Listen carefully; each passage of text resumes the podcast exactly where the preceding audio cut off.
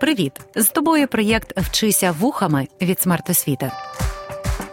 Вчитись можна не лише за столом чи партою, можна в потязі, автобусі, під час прогулянки чи лежачи у ліжку. Просто слухай і вчися. Всім привіт! На зв'язку Інна Ковалишина, твоя вчителька історії на сьогодні. Нині ми поговоримо про те, як склалася доля козаків після зруйнування Січі за наказом Катерини II, а також до чого тут Гоголівський коваль Вакула і чумаки.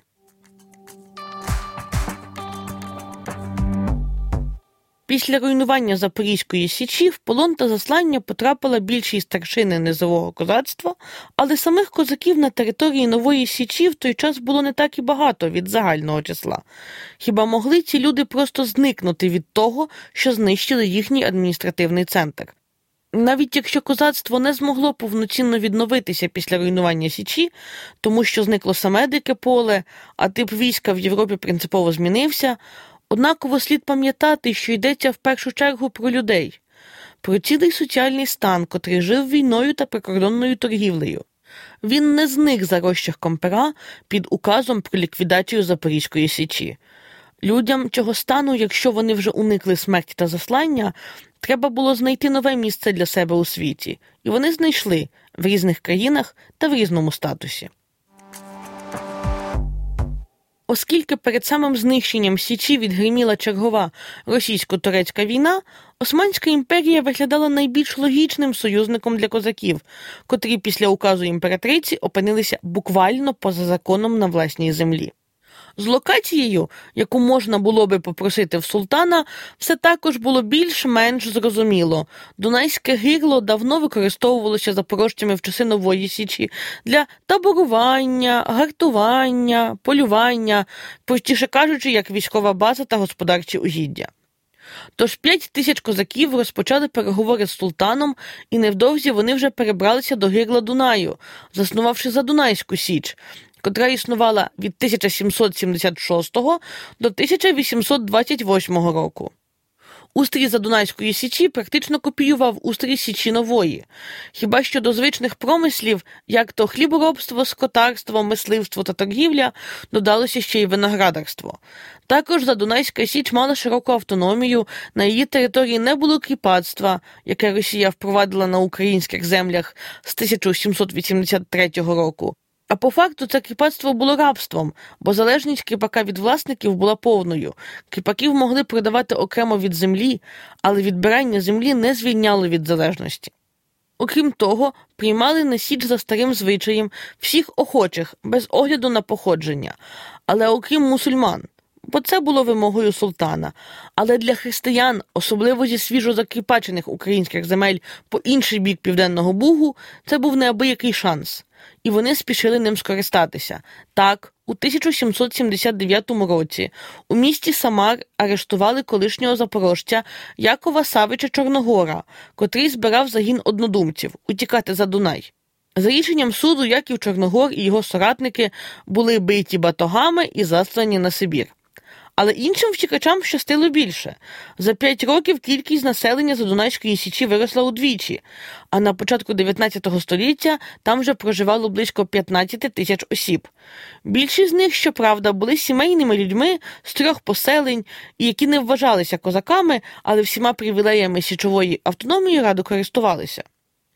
Козаки не сплачували податків і не виконували ніяких повинностей, окрім військової. Остання була досить обтяжливою. Задунайці зобов'язані були брати участь в всіх походах османських військ, в тому числі в каральних експедиціях проти болгар, греків і сербів, які боролися за свою незалежність. Ну і, звісно, сутички з Російською імперією, без них не обходилися. Зрештою, кінець Задунайській січі принесла чергова і далеко не остання російсько-турецька війна. 18 травня 1828 року півтори тисячі козаків на чолі з кошовим Йосипом Гладким, захопивши військову канцелярію та скарбницю, перейшли під Ізмаїлом на бік російської армії. Після його зради, за наказом султана, Задунайську Січ було зруйновано, а багатьох козаків, що не підтримали гладкого, страчено. Задунайська Січ припинила своє існування. Чому так сталося? Козаки були дуже невдоволені тим, що мусили придушувати повстання балканських народів проти Османської імперії. До того ж, народиці серби, болгари, румуни, греки були для козаків одновірцями. Люди, котрі пишалися тим, що їхні предки захищали від османів свободу і християнську Європу, не могли примиритися з таким станом речей.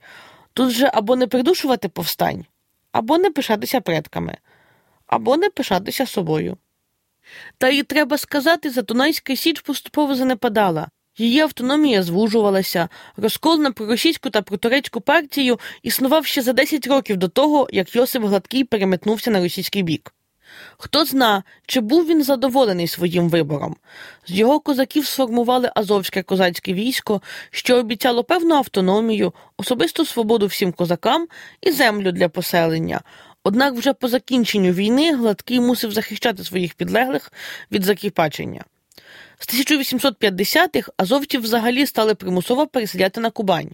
Козаки підняли повстання, яке російські війська, однак, жорстоко придушили. Указом імператора від 11 жовтня 1864 року Азовське козацьке військо скасовано, а козаків переведено в селянський стан. Тобто ніякого самоврядування, жодної особистої свободи, і ще добре, якщо ти станеш державним селянином, а не панським. Але Задунайська Січ була не єдиним уламком козацтва після козацтва. Менше ніж за 10 років після заснування Задунайської Січі частина тамтешніх козаків звернулася до австрійського імператора з проханням дозволити жити в його володіннях. І у 1785 році 8 тисяч колишніх запорожців перебралися в австрійську провінцію Банат на понизя Тиси, нині це територія Сербії. Ставши австрійськими підданими, так виникла Банатська Січ. Та місцевість з 15 століття була частиною військового кордону, оборонної смуги Австрійської імперії проти Османської. Там мешкали граничари, серби та хорвати, котрі обороняли цей кордон і натомість не платили податків та не були кріпаками. До середини XVIII століття у граничарів навіть була власна автономія. Але з середини XVIII століття Османська імперія все слабшала, а значить, ставав менш потрібним і військовий кордон. Банецька Січ не мала такої широкої автономії, як Нова чи навіть Задунайська. Це прикордоння давало значно менше можливостей для військової і торговельної спільноти. Одним словом, не дике поле. Банацька Січ проіснувала щось із 20 років. З часом козаки розчинилися серед місцевих мешканців. А що ж козаки, котрі лишилися на землях, що їх контролювала Російська імперія? І причому тут, врешті-решт, коваль Вакула, про якого я згадувала на початку. Дуже просто в Україні ходила легенда, що князь Григорій Потьомкін, фаворит Катерини II, намагався зберегти козацтво і просив імператрицю не руйнувати Січ. Гоголь обіграв цю легенду у повісті Ніч перед Різдвом. Чорт, допомагаючи Вакулі пробратися до палацу імператриці, приводить хлопця до знайомих йому козаків, що чекають на аудієнцію і беруть його з собою. А в палаті вже Потьомкін, вбраний у гетьманський одяг, приводить козаків до імператриці. І коли вона, після згадки козацьких заслуг, обіцяє виконати їх прохання, коваль Бакула виривається вперед з проханням подарувати йому черевички.